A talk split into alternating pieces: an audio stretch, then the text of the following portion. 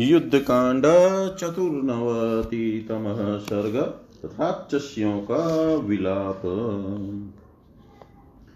तानि नागसहस्राणि सारोहाणि च वाजिनां, रथानां, त्वग्निवर्णानां, सध्वजानां सहस्रश।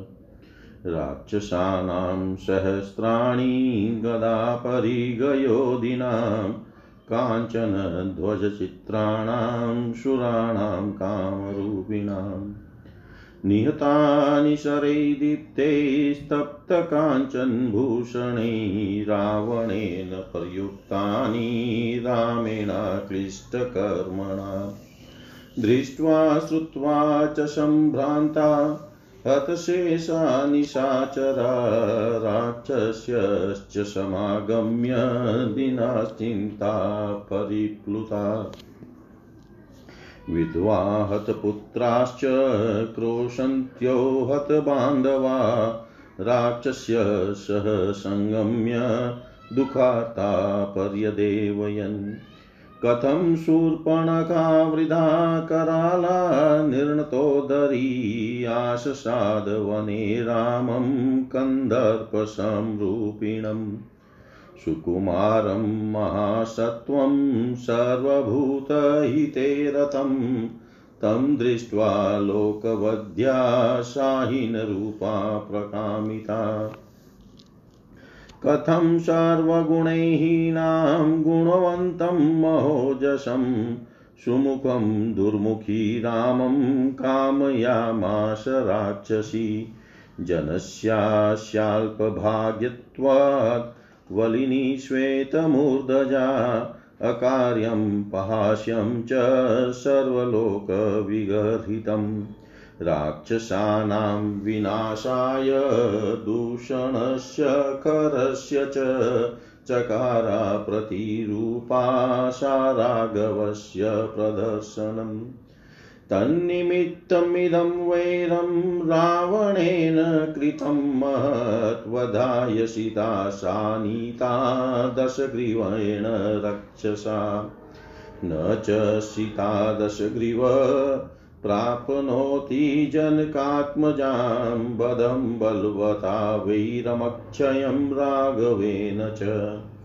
वैदेहीं प्रार्थयानं तं विराधं प्रेक्ष्य राक्षसं हतमेकेन रामेण पर्याप्तं तनिदर्शनम् चतुर्दशसहस्राणि रक्षसां भीमकर्मणां नियतानि जनस्थाने शरैरग्निशिकोपमे।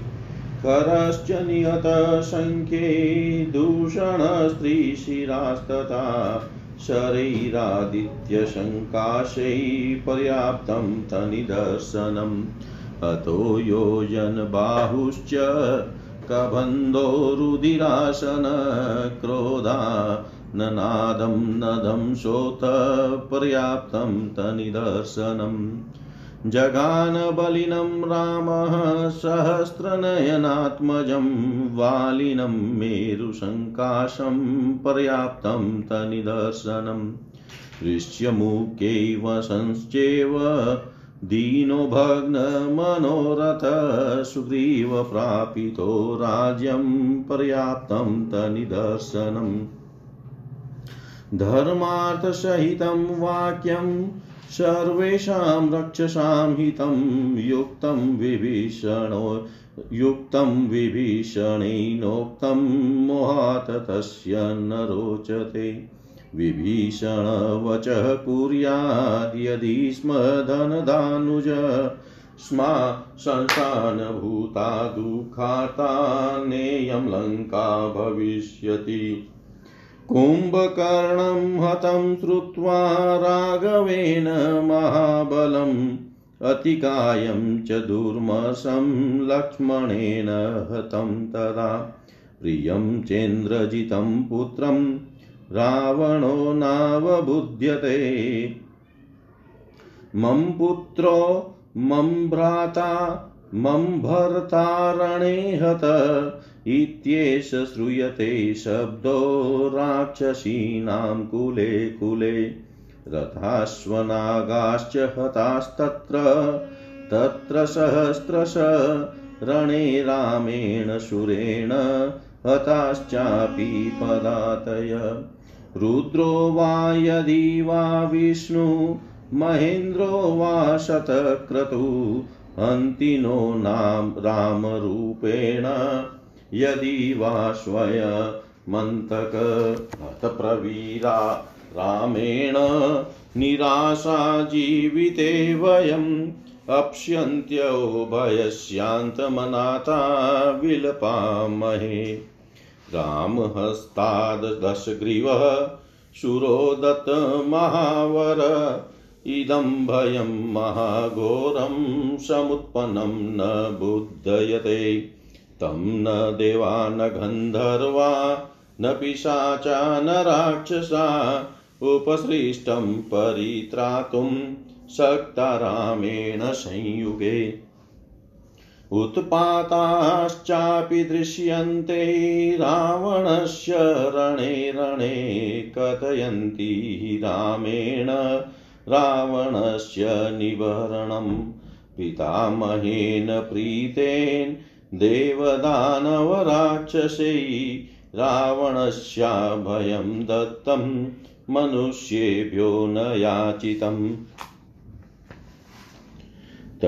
तदिदं मानुषं मन्ये, प्राप्तं निसंशयं भयं, जीवितान्तकरं घोरं रक्षसां रावणस्य च पीडयमानस्तु पीड्यमानास्तु बलिना वरदानेन रक्षसा दीप्तैस्तपोभिविबुधा पितामहं पूजयन्।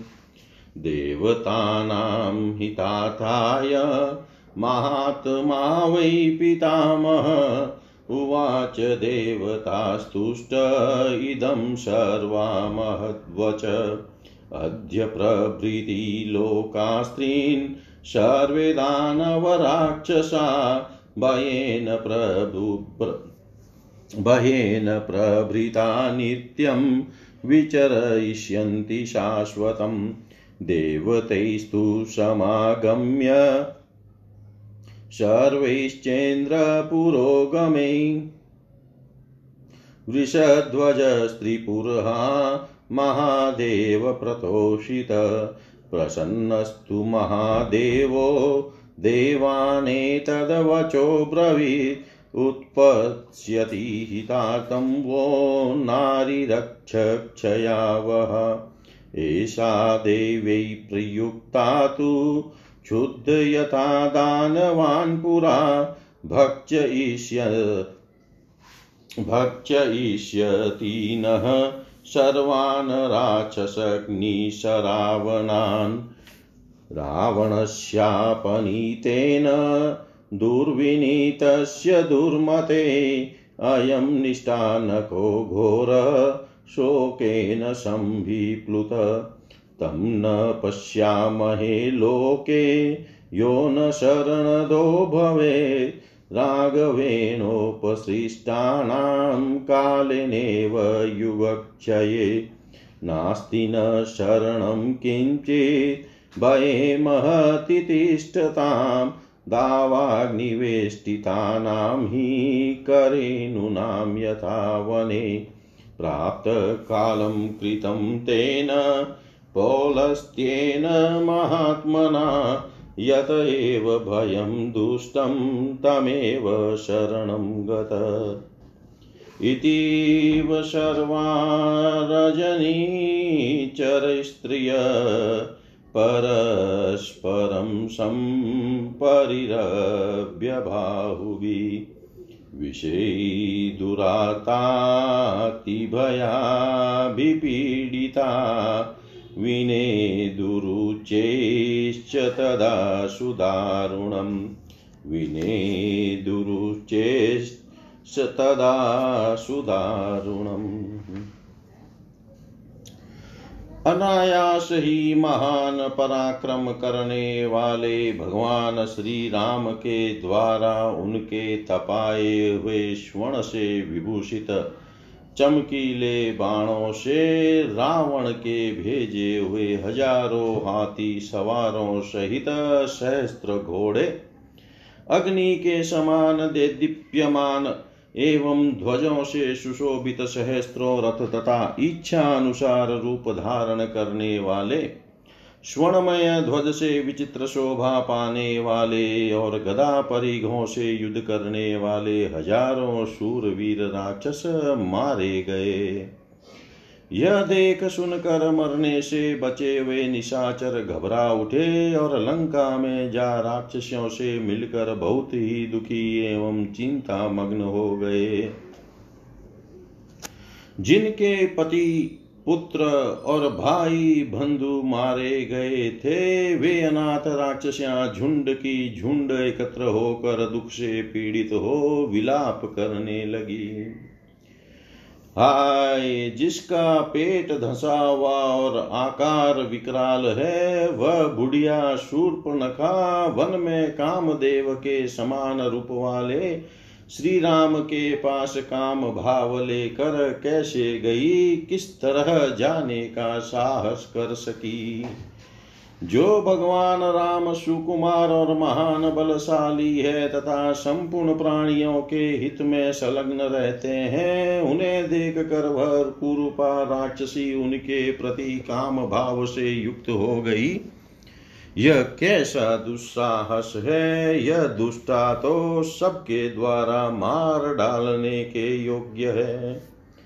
कहा सर्वगुण संपन्न, महान, बलशाली तथा सुंदर मुख वाले श्री राम और कहा वह सभी गुणों से हीन दुर्मुखी राक्षसी, उसने कैसे उनकी कामना की? जिसके सारे अंगों में झूरियाँ पड़ गई है सिर के बाल सफ़ेद हो गए हैं, तथा जो किसी भी दृष्टि से श्री राम के योग्य नहीं है, उस दुष्टा ने हम लंका वासियों के दुर्भाग्य से ही खर दूषण तथा अन्य राक्षसों के विनाश के लिए श्री राम का दर्शन, उन्हें अपने स्पर्श से दूषित करने का प्रयास किया था। उसके कारण ही दशमुख राक्षस रावण ने यह महान वैर बाँध लिया और अपने तथा राक्षस कुल के वध के लिए वह सीता जी को हर लाया। दशमुख रावण जनक नंदनी सीता को कभी नहीं पा सकेगा, परंतु उसने बलवान रघुनाथ जी से अमिट वैर बाँध लिया है। राक्षस विराध विदे कुमारी सीता को प्राप्त करना चाहता है। यह देख श्री राम ने एक ही बाण से उसका काम तमाम कर दिया। वह एक ही दृष्टांत उनकी अजय शक्ति को समझने के लिए काफ़ी था। जनस्थान में भयानक कर्म करने वाले चौदह हज़ार राक्षसों को श्री राम ने अग्नि शिखा के समान तेजस्वी बाणों द्वारा काल के गाल में डाल दिया था। और सूर्य के सदृश प्रकाशमान सायकों से समरांगन में खर दूषण तथा त्रिशीरा का भी संहार कर डाला था। यह उनकी अजेयता को समझ लेने के लिए पर्याप्त दृष्टांत था। रक्त भोजी राक्षस, कबंध की बाहें एक एक योजन लंबी थी और वह क्रोधवश बड़े ज़ोर ज़ोर से सिंहनाद करता था। तो भी वह श्री राम के हाथ से मारा गया। वह दृष्टांत ही श्री रामचंद्र जी के दुर्जय पराक्रम का ज्ञान कराने के लिए पर्याप्त था। मेरु पर्वत के समान महाकाय बलवान इंद्र कुमार वाली को श्री रामचंद्र जी ने एक ही बाण से मार गिराया। उनकी शक्ति का अनुमान लगाने के लिए वह एक ही उदाहरण काफ़ी है। सुग्रीव बहुत ही दुखी और निराश होकर ऋष्यमुख पर्वत पर निवास करते थे। परंतु श्री राम ने उन्हें किसकिदा के राज सिंहासन पर बिठा दिया। उनके प्रभाव को समझने के लिए वह एक ही दृष्टांत पर्याप्त है। विभीषण ने जो धर्म और अर्थ से युक्त बात कही थी वह सभी राक्षसों के लिए हितकर और युक्ति युक्त थी। परंतु मोहवश रावण को वह अच्छी न लगी। यदि कुबेर का छोटा भाई रावण विभीषण की बात मान लेता तो यह लंका पूरी इस तरह दुख से पीड़ित हो, शमशान भूमि नहीं बन जाती।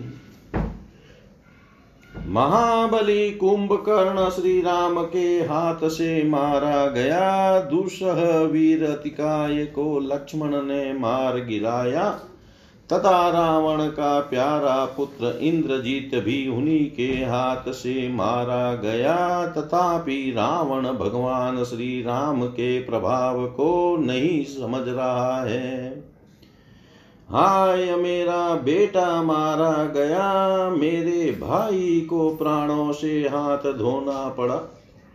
रणभूमि में मेरे पति देव मार डाले गए, लंका के घर घर में राक्षसियों के ये शब्द सुनाई देते थे।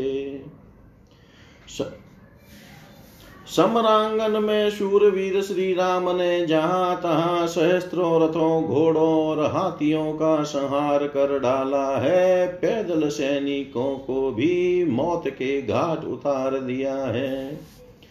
जान पड़ता है श्री राम का रूप धारण करके। हमें साक्षात भगवान रुद्रदेव, भगवान विष्णु सतक्रतु इंद्र अथवा स्वयं यमराज ही मार रहे हैं।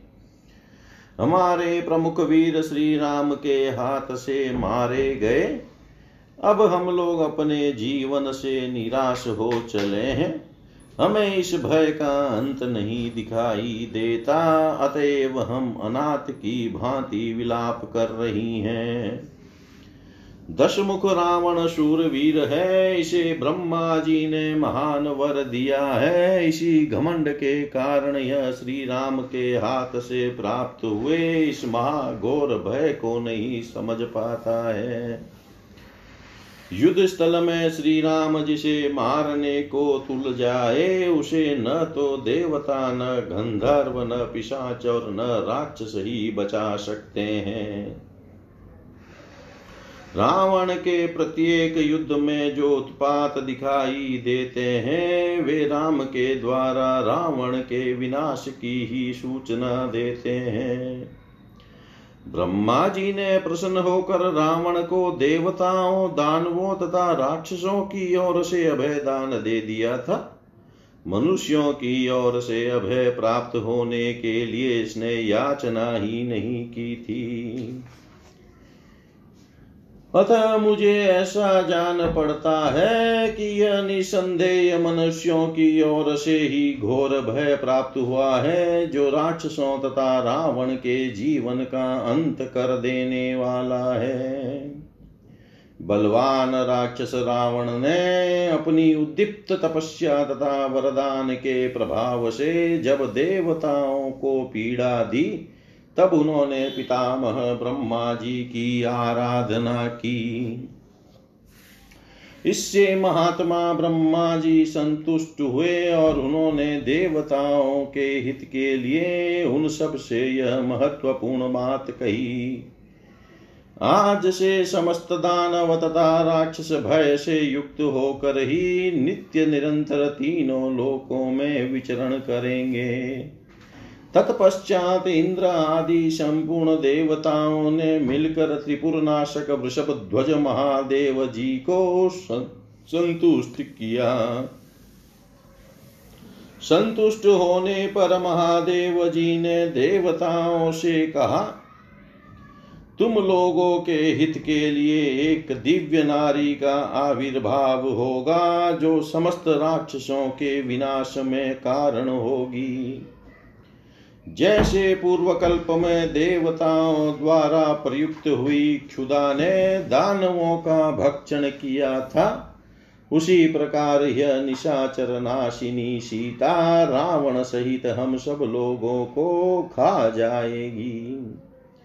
उदंड और दुर्बुद्धि रावण के अन्याय से यह शोक संयुक्त घोर विनाश हम सबको प्राप्त हुआ है। जगत में हम किसी ऐसे पुरुष को नहीं देखती हैं जो महाप्रलय के समय काल की भांति इस समय रघुनाथ जी से संकट में पड़ी हुई हम राक्षसियों को शरण दे सकें। हम बड़े भारी भय की अवस्था में स्थित हैं। जैसे वन में दावानल से घिरी हुई हथीनियों को कहीं प्राण बचाने के लिए जगह नहीं मिलती, उसी तरह हमारे लिए भी कोई शरण नहीं है।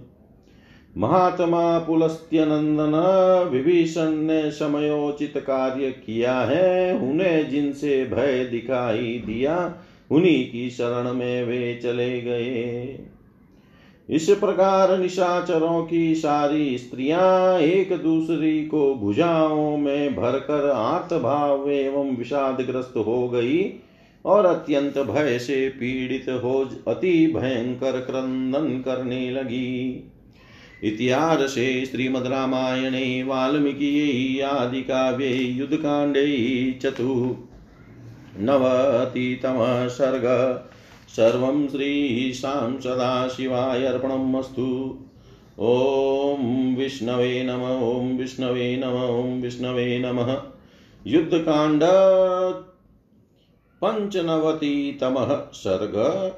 रावण का अपने मंत्रियों को बुलाकर शत्रुवध विषय अपना उत्साह प्रकट करना और सबके साथ रणभूमि में आकर पराक्रम दिखाना। आतानां राक्षसीनां तु वे कुले कुले रावणकरुणं शब्दं शुश्रावपरिदेवितम् स तु दीर्घं विनीश्वस्य मुहूर्तं ध्यानमास्थित बभूव परं क्रुधो रावणो भीमदर्शन। सन्दस्य दशनैरोष्टं क्रोधसरङ्कलोचन राक्षसैरपि दुदर्श कालाग्निरिव मूर्तिमान्। उवाच स, उवाच च समीपस्तान् राक्षसान् राक्षसेश्वर क्रोधाव्यक्तकतस्तत्र निधनीव चक्षुषा महोत्तरं महापार्श्वं विरूपाक्षं च राक्षसं शीघ्रं वदतं सैन्यानि निर्यातेति ममाज्ञया। तस्य तद्वचनं श्रुत्वा राक्षसास्ते भयार्दिता चोदयामाशूरव्यग्रान् राक्षसास्तान् नृपाज्ञया। ते तु सर्वे तथेत्युक्त्वा राक्षसा भीमदर्शना कृतस्वस्त्ययना सर्वे ते रणभिमुखाययु। प्रतिपूज्य यथा न्यायं रावणं ते महारथा तस्तु प्राञ्जलय सर्वे भतु विजयकाङ्क्षिण। ततोवाच प्रहस्येतान् रावण क्रोधमूर्छितमहोदरमहापार्श्वो विरूपाक्षं च राक्षसम्। अद्य बाणे धनुर्मुक्ते युगान्तादित्यसन्निभे राघवं लक्ष्मणं चेव नेष्यामि यं साधनम्। करस्य कुम्कर्णस्य प्रहस्तेन्द्रजितोस्तथा करिष्यामि प्रतीकारमद्य शत्रुवद्धा वदादहम्। नेवान्तरिक्षं न दिशो न च द्यौ नापि सागरा प्रकाशवतं प्रकाशत्वं गमिष्यन्ति मदबाणजलदावृता। अद्य वानरमुख्याणां तानि युत्थानि भागश, धनुषा शरजालेन वधिष्यामि पतस्त्रिणा। अद्य वानरसैन्यानि रथेन पवनौजसा धनुसमुद्रादुद्भतै मतयिष्यामि शरोमि व्याकोशपद्मवक्त्राणि पद्मकेशरवर्चसाम् मध्ययुततटाकानि, गजवत प्रमताम्यहम्। सशरैरध्यवदनैः सङ्ख्यवानरयुत्थपा मण्डिष्यन्ति वसुधां सनालेरिव पङ्कजे। अद्ययुतप्रचण्डानां हरिणां द्रुमयोधिनां मुक्तैनेकशुना युद्धे भेत्स्यामि च शतं शतम्। अतो भ्राता च येषां वै येषां च तनयो हत वदेनाद्य रिपोस्तेषां करोम्यक्षुप्रमार्जनम्। अद्य मदबाणनिभिन्नै प्रस्तीणे गतचेतने करोमि वानरे युद्धे यत्नावेक्ष्य तलां महिम् अद्य काकाश्च, गृदाश्च, ये च मांसाशिनोपरे सर्वस्तास्तर्पयिष्यामि शत्रुमांसै सराहते कल्प्यतां मे रथशीघ्रं क्षिप्रमानीयतां धनु, अनुप्रयान्तु माँ युद्धे यत्र शिष्टा निशाचरा तस्य तद्वचनं श्रुत्वा महापाशोऽब्रवीद्वच बलाध्यक्षान् स्थितास्तत्र बलं सत्वर्यतामिति। बलाध्यक्षास्तु संयुक्ता राक्षसास्तान् गृहे गृहे चोदयन्तपरीययुलङ्कां लघुपराक्रमा। ततो मुहूर्ता निष्पेतु राक्षसा भीमदर्शनानदन्तो भीमवदना नानाप्रहरणे भुजे।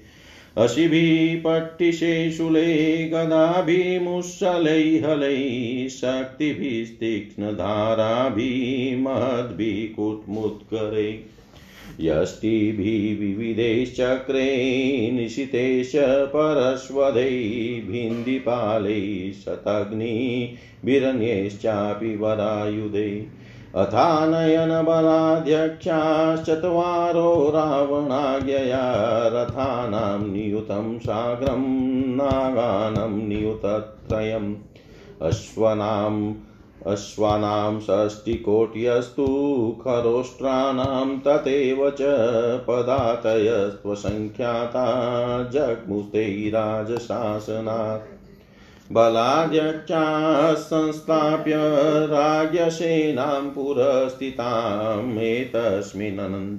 सूत स्थापयामास तं रथम् दिव्यास्त्रवरसम्पन्नं नानालङ्कारभूषितं नानायुद्धसमाकीर्णं किङ्किणीजालसंयुतं नानारत्नपरिक्षिप्तं रत्नस्तम्भे विराजितं जाम्बुनन्दमयेश्चैव सहस्रकलशैवृतं तं दृष्ट्वा राक्षसा सर्वे विस्मयं परमं गता, तं दृष्ट्वा सहसोताय रावणो राक्षसेश्वर। कोटिसूर्यप्रतीकाशं ज्वलन्तमिव पावकं, द्रुतं सूतसमायुक्तं, युक्ताष्टतुर्गं रथम् आरुरोह तदा भीमं दीप्यमानं स्वतेजसा। ततः प्रयात सहसा राक्षसे बहुविवृत रावणसत्त्वगाम्भीर्यादारयनीव मेदिनीं। ततश्चाशिन्महानादस्तुर्याणां च ततस्तत मृदङ्गै पटहै, शङ्खै कलयै सह राक्षसाम्। आगतो रक्षसां राजा छत्रचामरसंयुतः सीतापहारिदुवृतो ब्रह्मग्नो देवकण्टक योद्धुं रघुवरेणेति शुश्रूष्वैकलध्वनि तेन नादेन महता पृथ्वी संकम्पत, तं शब्दं सहसा श्रुत्वा वानरादुद्रुवुभयात् रावणस्तु महाबाहु सचिवैः परिवारित। आजगाम महातेजा जजाय विजयं प्रति। रावणेनाभ्यनुज्ञातो महापाशवमहोदरो विरूपाक्षश्च दुर्धर्षो रथानारुरुस्तदा ते तु हृष्टाभिनर्दन्तो भिन्दन्त इव मेदिनीं नादं घोरं विमुञ्चन्तो निर्ययुजकाङ्क्षिण। ततो युद्धाय तेजस्वी रक्षो गणबले वृतनिर्यया बुध्य तदनुकालान्तकयपमोपम ततः प्रजविताश्वेन रथेन स महारथद्वारेण निर्ययो तेन यत्र तौ रामलक्ष्मणो। ततो नष्टप्रभः सूर्यो दिशश्च तिमिरावृता द्विजाशनेदुघोराश्च सञ्चचाल च मेदिनी। ववर्षरुधिरं देवश्च स्कलुश्च तुरङ्गमा ध्वजाग्रे न्यपतदगृद्रो विनेदुश्चाशिवं शिवा। नयनं चास्फुरद वामं वामो बाहुर्कम्पत विवर्णवदनश्चाशित किञ्चिदभ्रश्यत स्वन् ततो निष्पततो युद्धे दशग्रीवस्य रक्षस रणे निधनशंसिनी रूपाण्येतानि जगिरे अन्तरिक्षात् पपातोल्का निर्घातशमनीष्वना विनेदुरशिवागृद्रा वायसेरभिमिश्रिता। एतान् चिन्तयन् घोरानुतु घोरानुत्पातान् समवस्थितान् निर्ययो रावणो मोहाद्वदातं कालचोदित। तेषां तुरतघोषेण राक्षसानामात्मनां वानराणामपि च मूर्युद्धायेवाभ्यवर्तत तेषां तु तुमुलं युद्धं बभूव कपिरक्षसाम् अन्योयमाव्यानानां क्रुधानां जयमिक्षताम् ततः क्रुधो दशग्रीवः शरे काञ्चनभूषणै वानराणामनीकेषु चकार कदनं निकृतशिरसः केचित् रावेण बलिमुखा केचित् विच्छिन्नहृदया केचिच्छोत्र विवर्जिता निरुच्छवासा हता केचित् केचित् पार्श्वे सुधारिता केचित् विभिन्नशिरसः केचिच्चक्षुविनाकृता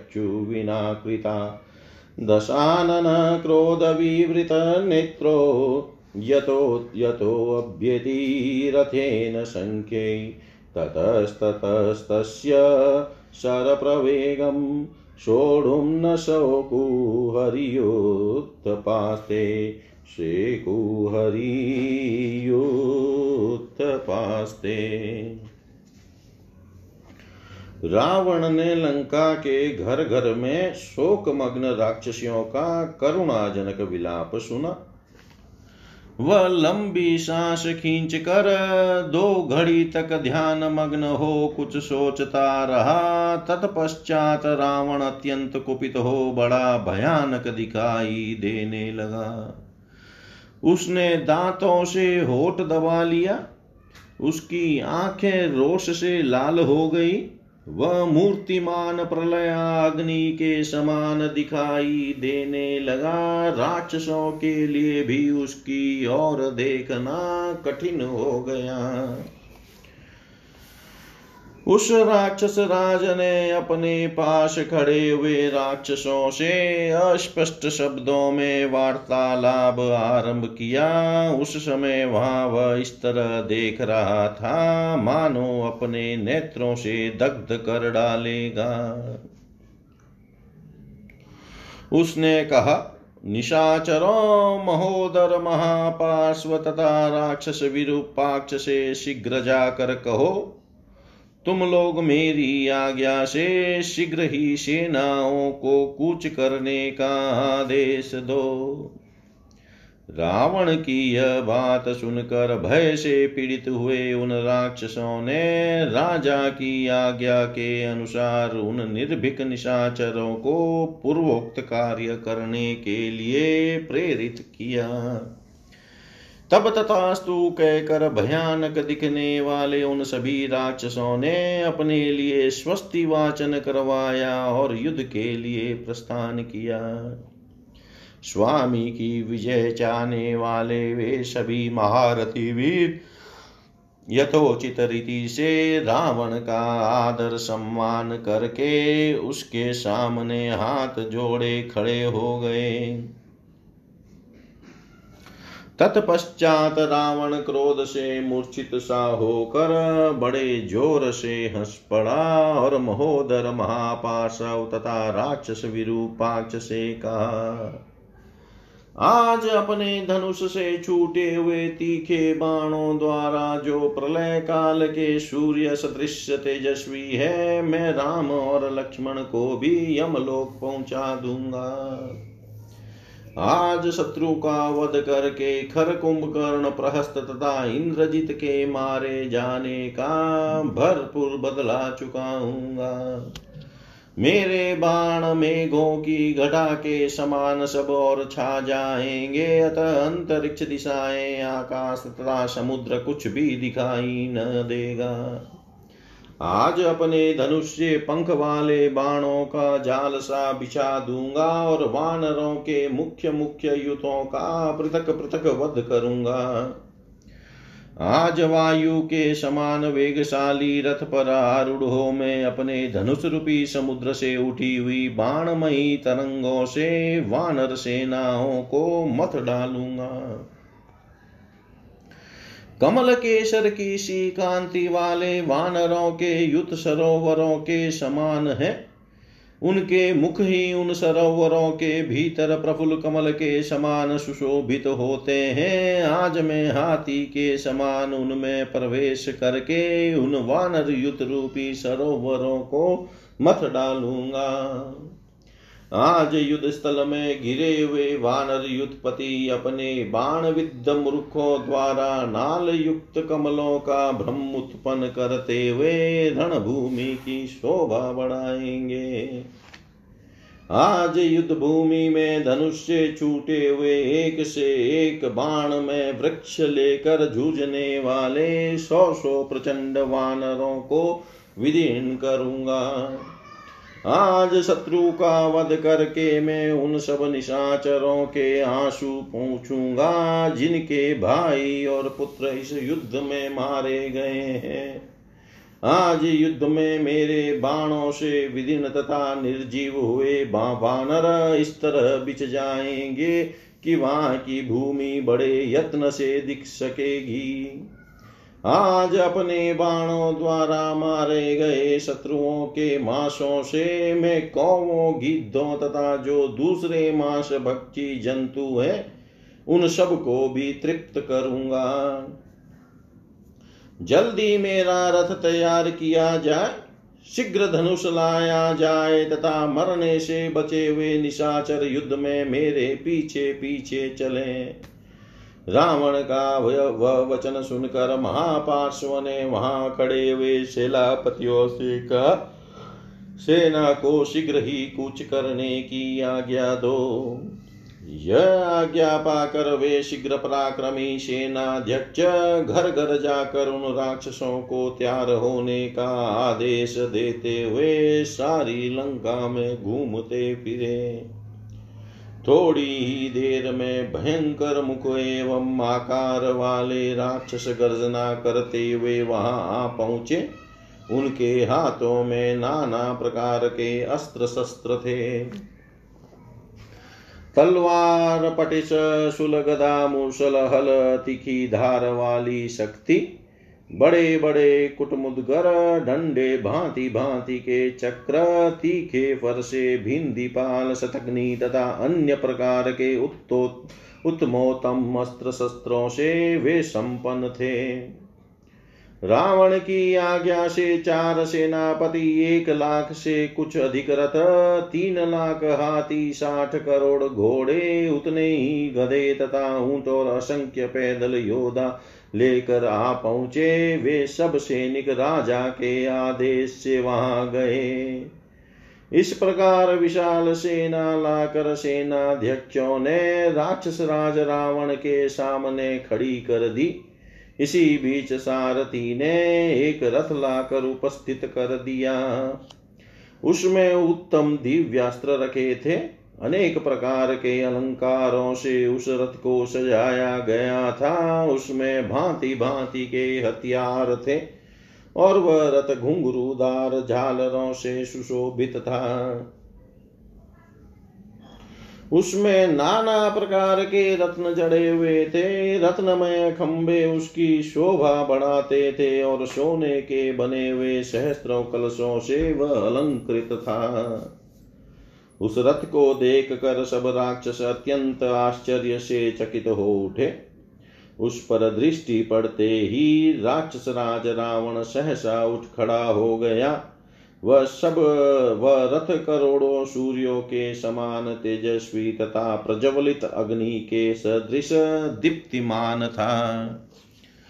उसमें आठ घोड़े जुते हुए थे, उस पर सारथी बैठा था, वह रथ अपने तेज से प्रकाशित होता था, रावण तुरंत उस भयंकर रथ पर आरूढ़ हो गया।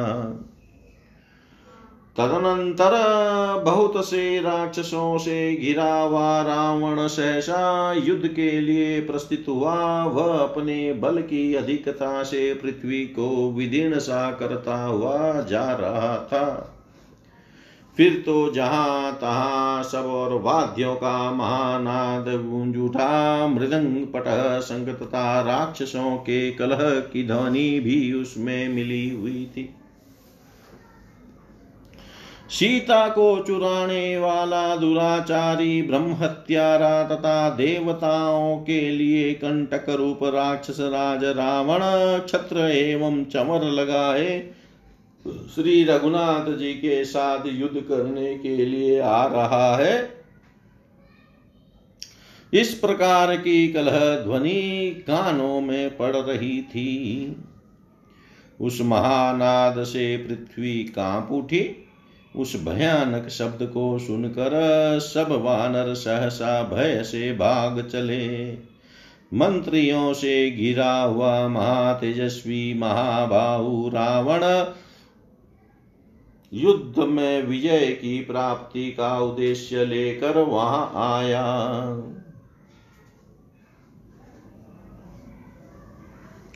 रावण की आज्ञा पाकर उस समय महापार्श्व महोदर तथा दुर्जय वीर विरूपाक्ष तीनों ही रथों पर आरूढ़ हुए। वे हर्ष पूर्वक ज़ोर ज़ोर से इस तरह दहाड़ रहे थे, मानो पृथ्वी को विदीर्ण कर डालेंगे। वे विजय की इच्छा मन में लिए घोर सिंहनाद करते हुए पूरी से बाहर निकले। तदनंतर काल मृत्यु और यमराज के समान भयंकर तेजस्वी रावण धनुष हाथों में ले राक्षसों की सेना से गिर कर युद्ध के लिए आगे बढ़ा। उसके रथ के घोड़े बहुत तेज चलने वाले थे। उसके द्वारा वह महारथी वीर लंका के उसी द्वार से बाहर निकला, जहाँ श्री राम और लक्ष्मण मौजूद थे। उस समय सूर्य की प्रभा फीकी पड़ गई। समस्त दिशाओं में अंधकार छा गया। भयंकर पक्षी अशुभ बोली बोलने लगे और धरती डोलने लगी। बादल रक्त की वर्षा करने लगे। घोड़े लड़खड़ा कर गिर पड़े। ध्वज के अग्रभाग पर गिद आकर बैठ गया और गिदड़िया अमंगल सूचक बोली बोलने लगी। बाई आँख फड़कने लगी, बाई भुजा सहसा काँप उठी, उसके चेहरे का रंग फीका पड़ गया और आवाज़ कुछ बदल गई। राक्षस दस ग्रीव ज्यो ही युद्ध के लिए निकला, त्यों ही रणभूमि में उसकी मृत्यु के सूचक लक्षण प्रकट होने लगे। आकाश से उल्कापात हुआ, उससे वज्रपात के समान गड़गड़ाहट पैदा हुई। अमंगल सूचक पक्षी गिद कौवों से मिलकर अशुभ बोली बोलने लगे। इन भयंकर उत्पातों को सामने उपस्थित देख कर भी रावण ने उनकी कोई परवाह नहीं की।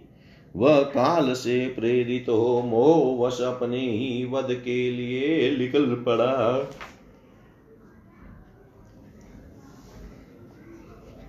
उन महाकाय राक्षसों के रथ का गंभीर घोष सुनकर वानरों की सेना भी युद्ध के लिए ही उनके सामने आकर डट गई। फिर तो अपनी अपनी जीत चाहते हुए रोष पूर्वक एक दूसरे को ललकारने वाले वानरों और राक्षसों में तुमुल युद्ध छिड़ गया। उस समय दस मुख रावण अपने स्वर्ण भूषित बाणों द्वारा वानरों की सेनाओं में रोष पूर्वक बड़ी भारी मार काट मचाने लगा। रावण ने कितने ही वानरों के सिर काट डाले, कितनों की छाती छेद डाली और बहुतों के कान उड़ा दिए। कितनों ने घायल होकर प्राण त्याग दिए, रावण ने कितने ही वानरों की पसलियाँ फाड़ डाली, कितनों के मस्तक कुचल डाले और कितनों की आँखें चौपट कर दी। दस मुख रावण के नेत्र क्रोध से घूम रहे थे। वह अपने रथ के द्वारा युद्ध स्थल में जहाँ जहाँ गया, वहाँ वहाँ वे वानर युद्धपति उसके बाणों का वेग न सह सके। इतिहासे श्रीमद्रामायणे वाल्मीकियै आदिकाव्ये युद्धकाण्डे पञ्चनवतितमः सर्ग। सर्वं श्रीशां सदाशिवाय अर्पणम् अस्तु ॐ विष्णवे नमः ॐ विष्णवे नमः ॐ विष्णवे नमः।